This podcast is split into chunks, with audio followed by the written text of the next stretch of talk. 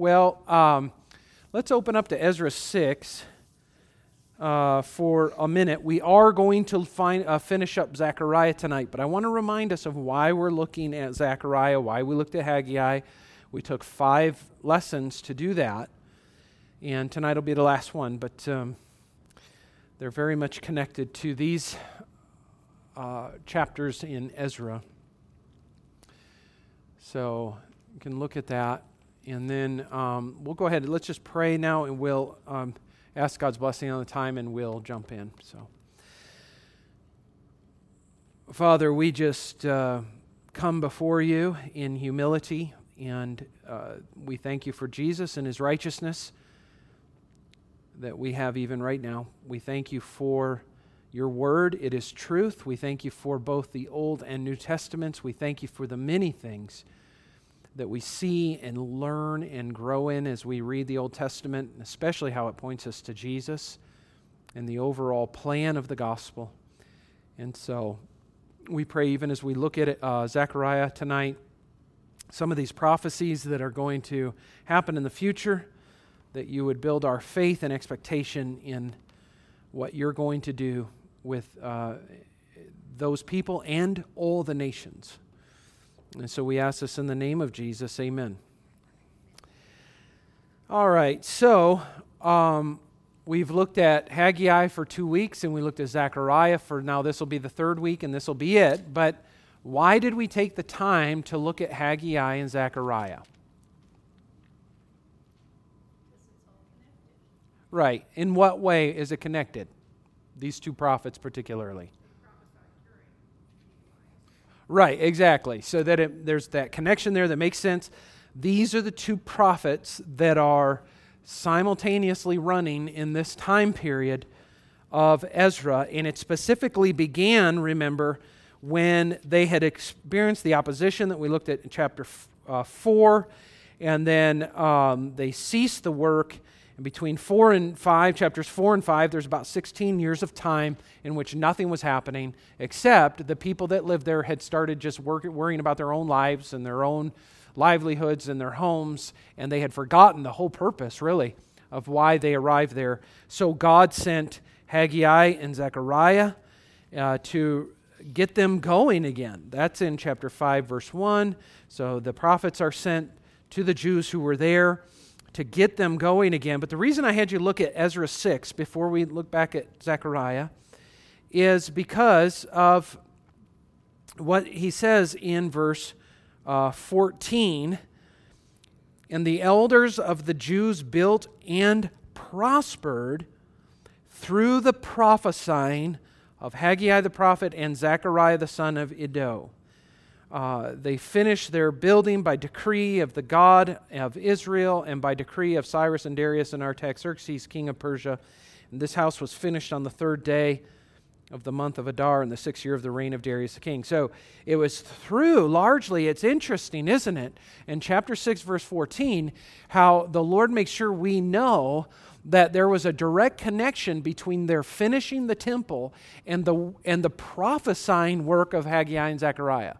It wasn't as though it just was, they finished the t- building the temple, but they finished building the temple in part through this prophesying work of these two key prophets at this time. And I think that is very significant when we think about the idea of the power of the Word of God, uh, both uh, written and read and spoken to the people of God. And we have a, a similar parallel to this. I think we talked about this a couple weeks ago in Ephesians four, when the we're you know we're talked we talk about the body of Christ and how Jesus Himself gives gifts to the church of gifted teachers that uh, that are sent, or prophets or apostles or whatever. They're sent to the church, and it's through the God has chosen this means of Uh, public proclamation of His Word to encourage His people. I think that's important to see. It's the whole purpose of Zach, uh, Zechariah and Haggai was a largely a, a ministry of encouraging, prophesying to the people of God to get them going. So we we need to keep that in mind as we're thinking through Zechariah for this last week and why God did what he did and how God does what he does. One of the things we're going to look at next Sunday morning in the context of thinking through our series on the church, and as we bring that to a conclusion, we're just going to make the observation that God's ordained means of beginning the church and then carrying the church through and spreading the church has been through this act of preaching, public proclamation of the gospel. It has been a very, and the Word of God, a public proclamation of the Word of God. It's been a means by which God uses uh, to build His congregation. The first thing that happened in Acts two uh, that was responded to by those three thousand souls we read about this morning that were added to the church was the act of preaching by Peter. He stood up, he lifts up his voice, he preaches to the people, and the Lord works in it in such a way that He brings them to faith. And then we're going to see how that continues through the life of the church, this uh, very simple act of just public proclamation. So this is how we can envision what ha- uh, Haggai and Zechariah are doing. It's this public proclamation of the Word of God to these people in an effort to encourage them. And then in chapter six, they finish the temple, and we'll look at that particularly next week as we finish up chapter six next week. And uh, And we'll we'll look at that, but it's through the prophesying of these two men. Now, if you look at uh, Zechariah once again, and last week, I just want to pick, with that in mind, I want to pick up on something that we looked at last week, Zechariah four, this vision of a golden lampstand. You remember this? The golden menorah. Um, and this menorah had seven lamps on it. And they had these seven lips, they're called here, but really just these channels uh, on top of it. And there was a bowl in the center of it that held the oil. And then you'll remember what was on one side and the other of, of this. Uh, the olive trees, right? And they have like these channels going right in the bowl. They're constantly supplying the bowl with the oil that the lamps needed on this menorah to keep burning. And what was that all about? Well, um, he says uh, in chapter four of Zechariah, verse six, "This is the word of the Lord to Zerubbabel, not by might, nor by power, but by my spirit, says the Lord of hosts."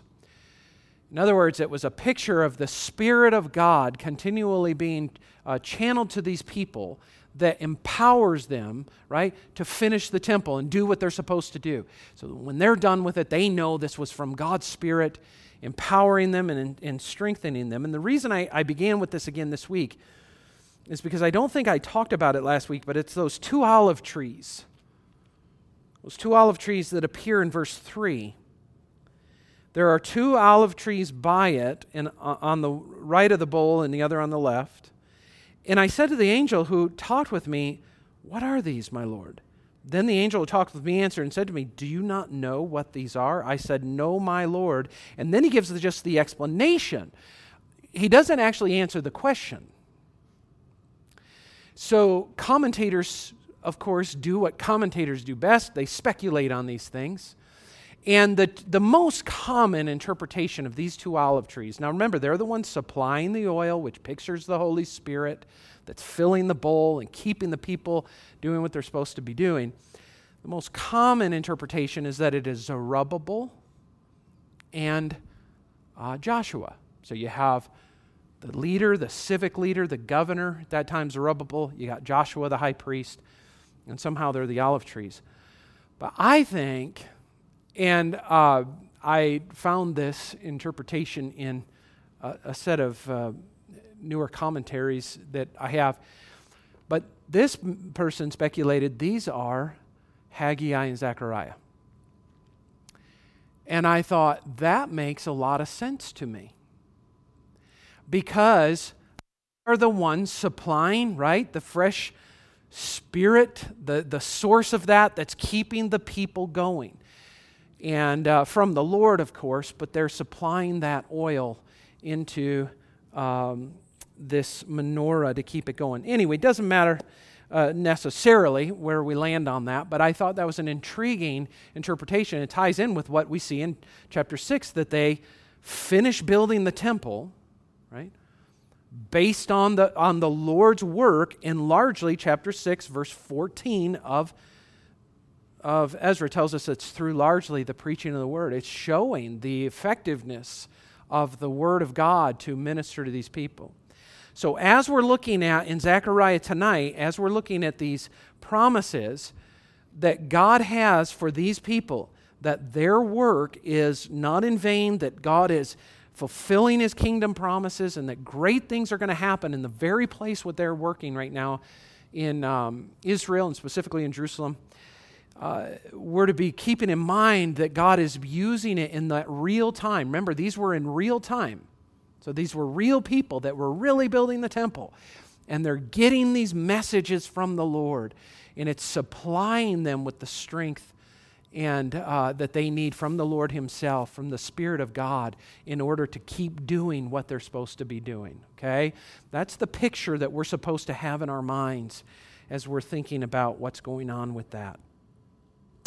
Now, let's, um, we're going to just, what we're going to do is I have four passages, I think it's four, well, I won't go through and count, but it's roughly four passages spread out throughout Zechariah, uh, beginning in chapter two, that are prophecies about a future time that their work is going to be used to establish. Okay, but it's going to be at a future time. Last time, two weeks ago, we kind of did a little outline on the board. And if we're if we're keeping a big picture in mind, and we think about the, the you know the fact that we're in the church age now, and then there's going to come this period of time called the Great Tribulation, seven years of time. And then at the following of that seven years, Christ returns and establishes that his reign on earth over all the nations. And there is a period of time of, what, a thousand years, right? Okay, so a thousand years of time. And then at the end of that, then Paul tells us that he turns the kingdom over to his Father and that God is all in all. He talks about that in First Corinthians fifteen, and we go into the eternal kingdom of God. But we said last time, two weeks ago, that we believe that these prophecies that Zechariah is uh, putting forth to these people are probably going to find their fulfillment in that thousand years. And I'll show you some reasons why we want to say that and not the eternal state, and some reasons maybe that we'll read some of these and say, well, that's never happened yet, so we still know it's future, okay? But we're probably just putting it into that context for us as we begin. So when we think about being premillennialists, which means we believe Jesus is going to return before the millennium, the thousand years, and he's going to reign on this earth from Jerusalem. Part of the reason we believe that is because of what you read in Zechariah. But there is this, remember the whole time as we're reading this, that this is being prophesied to those people in very real time, giving them very real kingdom hopes about their work not being in vain, and that God is going to bring this in. They might have thought in their mind, as we look at some of these, that this was going to come much quicker than they believed, or that they, you know, that they, they they thought it was going to be much quicker than it actually was. Okay, but I think this is where we're headed now. So, um, in these promises and prophecies concerning Israel and the land, uh, you'll notice a few features. Uh, before we look at them in particular, just notice these things as we go through them. They're largely centered in Jerusalem. Jerusalem is a very unique and special city in God's plan for his kingdom, the kingdom of the Messiah. We'll also see that that particular land in Israel and uh, for Israel, but also the nations have purpose for God, that we'll see how God unfolds this. Um, some of these prophecies will talk about the promise of the future Davidic king. Remember, at this time, when you're reading Ezra and Nehemiah, they already have the expectation of the coming king. Okay? They already have an expectation through the prophets of a coming king, the Davidic king, who's going to uh, restore them and, and establish the kingdom. And then, as I mentioned earlier, most of the prophecies pictured are, are a time in the in the distant future, more distant than they could have imagined probably at that time, because we still haven't hit it yet, and we're two and a half millennia past where they were. Okay, uh, um, so all right, now let's look at chapter two. And I'm not going to, I cannot go through these in, an, in exhaustive detail, but I'll just read these passages, a handful of verses here and there, and then I just want to make some observations on them, okay? Just kind of in general. So remember those things that we just said, keep those in mind, and then let's let's look at these. So in, in chapter two, beginning of verse one, um, he says, I lifted up my eyes and saw, and behold, a man with a measuring line in his hand. Then I said, where are you going? And he said to me, to measure Jerusalem, to see what is its width and what is its length. And behold, the angel who talked with me came forward, and another angel came forward to meet him and said to him, run, say to that young man, Jerusalem shall be inhabited as villages without walls because of the multitude of people and livestock in it. And I will be to her a wall of fire all around, declares the Lord, and I will be the glory in her midst. So just a little key here. Sometimes when you're reading through pr- prophetic literature, if it's part of your daily Bible reading program, sometimes the prophet will see something that's rather strange. Um, he even thought it was a little strange, like, what? Where are you going? You know, he's asking, like, what is going on with this as he's measuring Jerusalem and stuff. But always try to look at what kind of the main point of whatever the person is seeing or experiencing or being told them is. And um, and that will help you kind of, I think, keep things in a big picture perspective. But clearly what we're seeing here is a future promise that would have been encouraging to the people of Ezra's time as they're rebuilding the temple in a very uninhabited city, a city post-destruction, um, and uh, not a thriving city to any degree, but this picture of what Jerusalem will be. Did you notice that? What it's going to be. It's going to be inhabited, right, as villages without walls because of the multitude of people and livestock in it. You're seeing prosperity of people, prosperity of livestock in this place. You see that it's going to be a place without walls, and in verse five, I will be to her, that is Jerusalem, a wall of fire all around her. Why did they use wall, put walls around cities? Protection, right? Uh, and to keep out the bad guys. We used to have borders around our nation to do the same thing. We uh, didn't think that's a good idea, I guess, anymore, but um, at any rate, there's a recognition that you protect your city. In this case, Jerusalem will be such where it is in no need of those kinds of walls. First of all, the walls couldn't contain all the people, just a picture of prosperity and, and the livestock. But also, verse five, I will be to her a wall of fire all around. They will not need this protection because I will be protecting her, declares the Lord. I would say that if you know the history of Jerusalem, even from that point on forward, there's never been a time like that. There's never been a time since that time on where Jerusalem has not been uh, at times a complete war zone, um, not a place in which it is picturing what we're picturing here. Again, it's going to be a time of peace, but we'll get more into that in a minute. Jo- uh, skip down in chapter two to verse ten through twelve. Sing and rejoice, O daughter of Zion, for behold, I come and I will dwell in your midst, declares the Lord. The Lord is going to come to Jerusalem and going to dwell in her midst. And many nations shall join themselves to the Lord in that day and shall be my people. And I will dwell in your midst, and you shall know that the Lord of hosts has sent me to you. And the Lord will inherit Judah as his portion in the Holy Land and will again choose Jerusalem. All right, so here we have another future prophecy. We know that because he uses terminology like in that day. Okay, So something that had not happened or was not happening, but something that they could look forward to in the future. And the key promise here is that of the Lord himself dwelling in her midst. It's quite a powerful, quite powerful imagery here is what he's saying. Uh, and you shall know, and it's interesting how he says it. He says, uh, I will come uh, and dwell in your midst.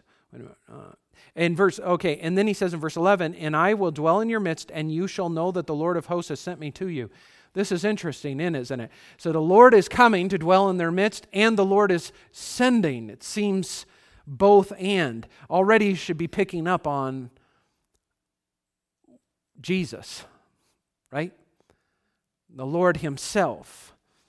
This is an example of one of those things that, one of those prophecies that found a pre-fulfillment or a, or however you want to term it, I don't care how you term it, but a, a pre-fulfillment or a partial fulfillment or a beginning of fulfillment in the arrival of Christ. The early writers recognize this. John did in John one fourteen. He said, the Word became flesh. And what did he do? He dwelt among us, and we have seen his glory, glory as of the only Son from the Father, full of grace and truth.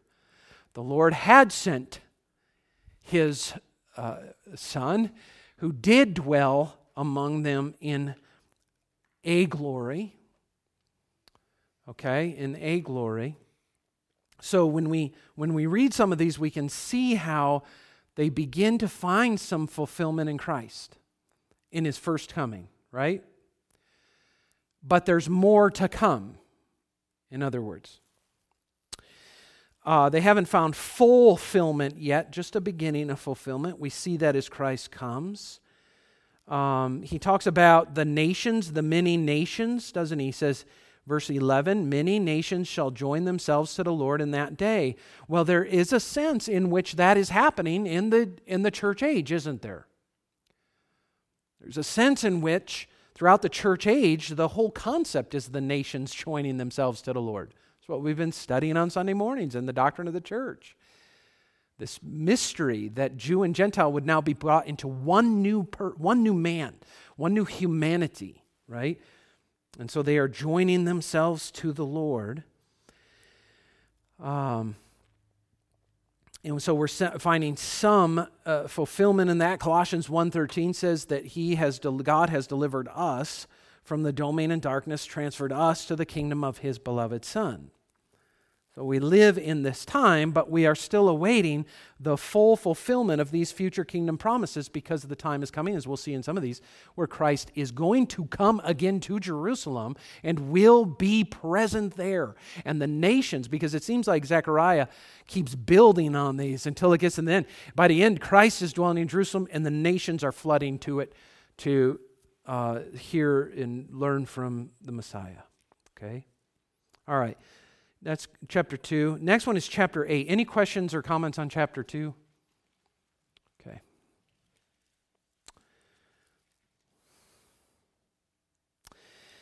Chapter eight, let's look at the first eight verses. And the word of the Lord of hosts came, saying, Thus says the Lord of hosts, I am jealous for Zion with great jealousy, and I am jealous for her with great wrath. Thus says the Lord, I have returned to Zion and would dwell in the midst of Jerusalem, and Jerusalem shall be called the faithful city, and the mountain of the Lord of hosts, the holy mountain. Thus says the Lord of hosts, old men and old women shall again sit in the streets of Jerusalem, each with his staff in hand because of great age. The streets of the city shall be full of boys and girls playing in its streets. Thus says the Lord of hosts, if it is marvelous in the sight of the remnant of this people in those days, should it also be marvelous in my sight, declares the Lord of hosts. Thus says the Lord of hosts, Be, behold, I will save my people from the east country and from the west country. I will bring them to dwell in the midst of Jerusalem, and they shall be my people, and I will be their God in faithfulness and in righteousness. So notice a few things about this prophecy designed to encourage the people of Israel as they are rebuilding that temple there in Jerusalem. First of all, the Lord's great jealousy over them. Um, and uh, his great concern for them and wrath against the nations who are against them. We didn't read this back in chapter two, but there was a warning to those living in Babylon to get out because the Lord was going to discipline them, even though he used them to discipline his own people. So uh, there's great jealousy over his people. And I have returned to Zion and will dwell in the midst of Jerusalem. It shall again be called the faithful city, right? The mountain of the Lord of hosts, the holy mountain. I do not think that we can say that we've had a full fulfillment of that. I think that uh, if we are to remain consistent in having any kind of interpretation of these prophecies that is literal and grammatical and historical, we, we're still awaiting a time when he does that in a full way. But then if you look in verse four, he has these old men and old women shall again in the streets of Jerusalem and, and staff in hand because of great age. And the streets of the city shall be full of boys and girls playing in the streets. Again, it seems to be peace, but also the great age of people seems to be the idea that Uh, these people are living a long time in health and prosperity, even though there's aging going on. So notice this.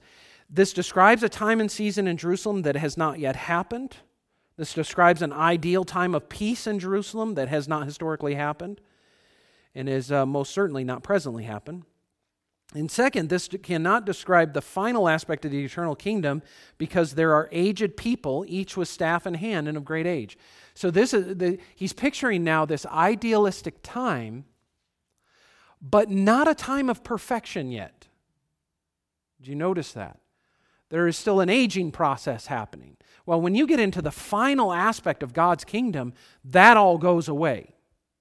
But in this, this aspect, there's not. Even that, there's children being born, which we have every indication to believe that in the final fulfillment of all God's kingdom promises and plans, in the final age, there's not going to be that.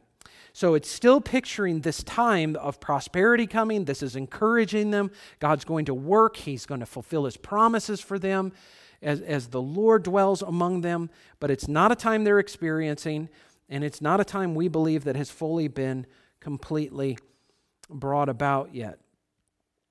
According to these verses, the Jews returned to the promised land in a more complete way than what was happening or had happened. Okay? All right, that's chapter eight. Now, chapter nine. Look at verses nine and ten of chapter nine. Rejoice greatly, O daughter of Zion. Shout aloud, O daughter of Jerusalem. Again, what were these, what were these prophecies designed to do for the people that were there? Encourage them, right? Rejoice in what I'm telling you. Rejoice in the work that God has given to you to do. Shout aloud, O daughter of Jerusalem. Behold, your king is coming to you. Here's that promised king coming. Your king is coming to you. Righteous and having salvation is he, humble and mounted on a donkey, on a colt, the foal of a donkey. Now, where in the New Testament is that very prophecy quoted? On Palm Sunday, right? We observe it, we talk about it every year. Read probably Matthew twenty-one is one of the popular ones. Where uh, in Matthew twenty-one, Jesus has his disciples go and prepare everything uh, for the Passover, right? Uh And he says, go into the village in front of you. Immediately you will find a donkey tied and a colt with her. Untie them, bring them to me. If anyone says anything to you, you shall say, the Lord needs them. And he will send them at once. This took place to fulfill what was spoken by the prophet, saying, say to the daughter of Zion, behold, your king is coming to you, humble and mounted on a donkey, et cetera. So here is an example of a clear fulfillment in the life of Christ. He's that king. He's the promised king. He comes into Jerusalem in the exact way that the Scriptures prophesied about, exact way that Zechariah prophesies about, which, which tells us, friends, when we think about prophecy, I realize that within prophecy there's a lot of images and there's a lot of things that are fuzzy, but we should have the general expectation that generally speaking, the prophecy will have literal fulfillment. I often question people who would say, well, you know, they'll take another prophecy and they'll say, well, this is fulfilled spiritually in such and such a way. And I'm like, then all of a sudden God has changed the plan of how he fulfills prophecy. In other words, I think we should just go into these with the general expectation that even if it sounds strange to us or we can't fi- figure out how that would work, we take a, a literal approach where the text allows us to do it, because we see it very plainly here. And if this this one was fulfilled literally in the time of Christ, why would we not expect the rest of these to be fulfilled? Like, why do we all of a sudden get to change the nature of how we fulfill prophecy? Does that make sense, what I'm saying? Because there are many people that explain all of these things away about the future of Jerusalem, uh, a literal Davidic king reigning from it, and, and the restoration of Israel, even ethnic Jews that are saved and brought into this situation. And so they'll, they'll try to explain some of these in a very uh, succinct way of saying, well, they're all fulfilled in Christ. That's a big one now. He's the newer, truer, greater Israel, and they're all fulfilled in him. Well, I agree with part of that. Is a truer and greater Israel, but all of these promises aren't can't be fulfilled in him unless God has changed the way in which he fulfills promise. And this is a perfect example of that. And then if you look at verse ten, so we're in chapter nine, Zechariah nine, verse ten. So here, here you have one that was fulfilled, verse nine, when on Palm Sunday. He says in verse ten, I will cut off the chariot from Ephraim and the war horse from Jerusalem, and the battle bow shall be cut off, and he, it is the king, shall speak peace to the nations. His rule shall be from uh, sea to sea and from river to the ends of the earth. Okay, now, uh, two things to catch from this. First of all, here you have uh, chapters nine and t- or verses nine and ten back to back, where you have Um, a prophecy that was fulfilled from verse nine in real time, but another prophecy that might find pre-fulfillment a little bit, but won't find full fulfillment until the end. And it, it, this is called, hold on one second, this is really interesting actually, so I'll share this with you, because the way prophecy uh, is broken up, oh, I don't have it on here, hold on one second. That's why I have my computer, boom, scroll up, single fulfillment, double fulfillment, to fulfillment, prophetic foreshortening, prophetic foreshortening. Anybody ever heard of that term before? Prophetic sh- foreshortening. This is where you have two prophetic events right next to each other, and when you read them, you think it'll happen all at one time. But actually what happens is you get part of it initially. Christ rides into Jerusalem on the donkey. This was to fulfill. But the second part of that wasn't fully fulfilled or won't be fully fulfilled and still isn't until that, what I believe, the millennial kingdom into the future. Although they look like they're right next to each other, there's a period of time that people didn't catch. The, the reason I'm bringing this up is because this was what was such a stumbling block to the Jews in Jesus' day about his ministry.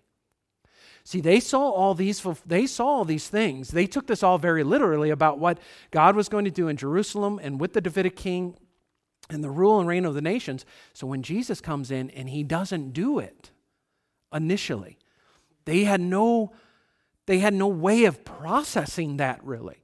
This was supposed to happen, boom, and then boom, right? The king comes to Jerusalem, he establishes the throne, and his rule extends across all the globe, right? This is what is supposed to happen, and it doesn't. It's prophetic foreshortening. It's And the illustration that is given to explain this, and Coloradoans will probably understand this, is sometimes when you look at a mountain range, and let's say you have a peak of a mountain here and then one right behind it, they almost look like they're right next to each other. But if you were to go summit, summit the first peak, and then you looked at the next one, what looked far away is like two right next to each other, you were, you're miles apart, right? There's that. You didn't see a space in between it, okay?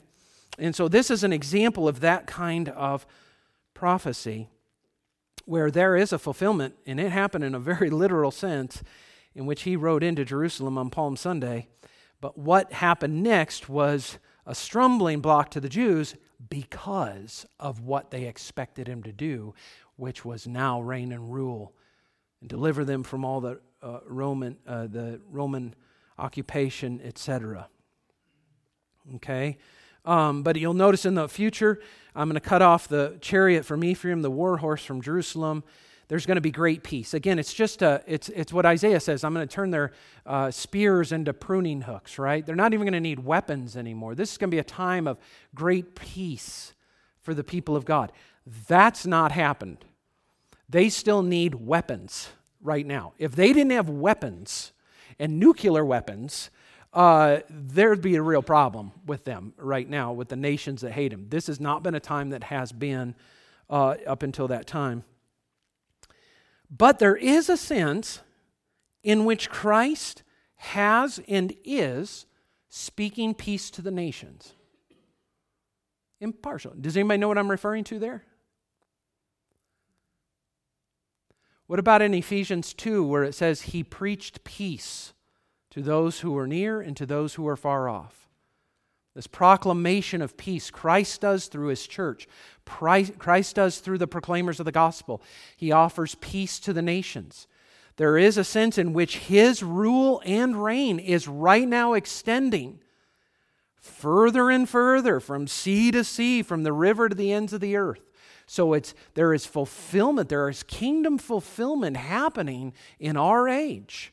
Not in its fullness, but as every person comes to faith in Christ, they bow their knee to King Jesus in their lives. Their hearts are conquered by him, right? The kingdom is expanding um, throughout the world. So there's a sense in that, but we don't end there. We still see the future reign of Christ in a literal fashion as he's in Jerusalem, dwelling there in glory and ruling over the nations, okay? And and he's going to keep building on this thing, on this theme. All right. Um, all right, let's look at the big one now. The last one we'll look at is uh, Zechariah fourteen. This is a powerful chapter, okay? And there, again, our purpose in this study was not to do an exhaustive study of Zechariah, but just to give you the idea of what's really encouraging these people. He talks about the coming day of the Lord in those initial battles, or in the, the, the those initial verses. Um, he says, "Behold, a day is coming for the Lord, when the spoil taken from you will be divided in your midst, for I will gather all the nations against Jerusalem to battle." Notice who's gathering them, interestingly. When this happens, and I think this is picturing Revelation nineteen, I think this is picturing the end of the tribulation period, in which God has done that restoring work in the nation of Israel, where they have looked upon the one that they have pierced. They're, they're thinking about this. There's mass revival among the Jewish people, but then there's mass persecution, and it seems like there's this great battle that's going against the nation uh, of Israel again, the surrounding of Jerusalem, much akin to what we see, I think, on a smaller scale in A D seventy. But that picture of what's going to happen, they're surrounding them. But this won't go very far. Half the city will uh, be taken and the houses plundered, the women raped, half the city shall go into exile. That's why Jesus describes it as a, as a, as a tribulation that the world has not seen to this point, right? Pretty sure I'm right here. But the rest of the people should not be cut off from the city. Then the Lord will go out and fight against those nations as when he fights on a day of battle. On that day, his feet shall stand on the Mount of Olives that lies between before Jerusalem on the east, and the Mount of Olives shall be split in two from east to west uh, by a very wide valley, so that one half of the mount shall move northward and the other half southward. I think, just as a note, just uh, you can make a note, we think about Revelation nineteen and the picture of the Lord uh, Jesus returning in glory. And he is he has come to judge and make war. And his garments are splattered in blood. And uh, in chapter nineteen, and he talks about uh, Uh, the armies of heaven come with him, arrayed in fine linen, white and pure, following him on a white horse. Uh, from the, his mouth comes a sharp sword with which to strike down the nations, and he will rule them with a rod of iron. This portion of Zechariah fourteen seems to fit very neatly into here. Not all the details are in either one. But what happens then after he defeats all his enemies in chapter twenty of Revelation? He establishes a kingdom, right? He establishes a thousand-year reign. So, and so he's going on in this. Um, he, uh, then the Lord, my God, will come, all and all the holy ones with him, verse uh, five. Uh, then he talks about uh, some other things here, but we, uh, if we go down to verse um, sixteen. Then everyone who survives of all the nations that have come against Jerusalem shall go up year after year to worship the king. Notice what he's saying. Everyone who survives of all the nations that have come against Jerusalem shall then go up year after year to worship the king. This is, again, a picture a prophecy about that millennial reign. So Christ comes, the end of that tribulation period, he wipes out the enemies, he delivers his people, and he establishes his kingdom. And what will happen year after year, and this is where too you have non-glorified people in the kingdom. I've always wrestled with, how do we get non-glorified people in the kingdom? Well, this is the way. You have people who aren't glorified. These are the nations. These are people that will comprise the nations. The saints of the Lord Jesus will reign with him. This is part of reigning over these nations. And they are going to be made, you'll notice, to come up, keep the Feast of Booths. And if any of the families of the earth, this is back in Zechariah fourteen, verse sixteen, seventeen. If any of the families of the earth do not go up to Jerusalem to worship the King, the Lord of hosts, there will be no rain on them. Send on them drought. He's going to rule them with a rod of iron. Now, many of them will be submissive to him. Uh, Satan will be bound at this time, so there will be idealistic times. But many of these people will will not be, some of them will not even be regenerate, because at the end of the millennium, remember, we have to have a massive uprising, and those people have to be unregenerate people that go against Christ, and there's no battle there. He just whoosh, vanquishes them, and then it's the eternal state. He says in chapter fourteen, Zechariah fourteen, verse twenty, thus says the Lord of hosts, peoples shall yet come, even the inhabitants of many cities. The inhabitants of one city shall go to another, saying, let us go at once to entreat the favor of the Lord and seek the Lord of hosts. I myself am going. Many peoples and strong nations shall come to seek the Lord of hosts in Jerusalem and to entreat the favor of the Lord. You picture such a day in which the nations are now in hostility against the Lord. Psalm two hostility. They're standing against him. They're just against the Lord and against his anointed. And this day will be a grand day in which our King Jesus is ruling and reigning, and the nations are submissive to him and they're coming to him. They're seeking his favor. Thus says the Lord of hosts, in those days ten men from the nations of every tongue shall come, take hold of the robe of a Jew, saying, let us go with you, for we have heard that God is with you. There is going to be a, a way in which I think the, the ethnic Israel will have a prominent role in the kingdom, though we all have an inheritance in the kingdom. Uh, they have this role in which they are doing as God always intended them to do to the nations. Be light and instructors. Remember, it was Israel that was given the privileges of God's word and law and promises. They were designed to be, uh, they were supposed to be a people who were a light to the nations, that the nations would come and inquire of who their Lord was. Who is this Yahweh? Tell us about him. Teach us them. Well, God, uh, that was God's uh, desire for Israel, but it never came to fruition, but it will. Um, as this comes to fruition in that millennial time. So much we don't know about the millennial kingdom. Many questions we have in our minds, but there are some things here that we can see in Zechariah that would encourage those people and encourage us about this time coming when we're going to live in this world with a righteous king reigning. Don't you, doesn't it sound nice? It sounds great to have righteousness reigning.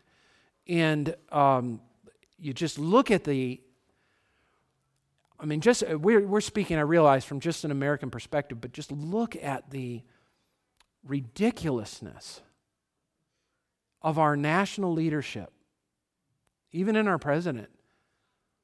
How many videos do you see online? It's just a laugh. It's a, almost a laughing stock. I can't see that as anything other than God's giving this people over to what they want, and it wasn't him. Okay? But there's coming a day when our leader's coming and nobody's going to laugh at him. Christ is going to reign. He's going to have his way. People are going to, the, the humanity is going to be as it's supposed to be, and we as glorified people. See, the reason we look forward to this, friends, is because we will be glorified. We are reigning with Christ when this happens. We are all part of this. It's just going to be an amazing uh, period of time for us, and then the eternal kingdom will come. And uh, the millennial kingdom would be great, wonderful, beautiful. But the eternal kingdom will be f- even more glorious with the new heaven and new earth. That's what we have waiting for us. So, okay, that's good. That's Zechariah. Any thoughts or questions or anything on what we've talked about? Yeah, Vivi.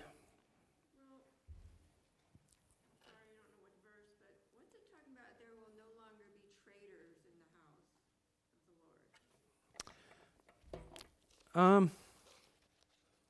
I, I'm sorry, a traitor, never mind. Okay. I got it. Yeah, I didn't even know if I could answer it, but I was going to give it a whirl, so. Just do what I was taught. Act like you know what you're talking about, and nobody will know the difference, right? No, I'm kidding. Unless they're smart, yes. Yeah, Adam. You were talking about seeing the prophecy, like the illustration. It reminded me of the road to Emmaus, the disciples. And that's a conversation I would love to hear with you. All the prophets and Moses and God. Yeah. Yep. I agree. Yes. Yes. Yep. Yeah. Well, good. All right. Well, let's pray. Father, thank you for your grace and goodness, and just as your word encouraged um, the people of Israel in that time period, uh, we pray that you continue to be faithful to supply us with your word in our hearts and minds as we seek to serve you now. Uh, we tend to be like them. We can get distracted and discouraged.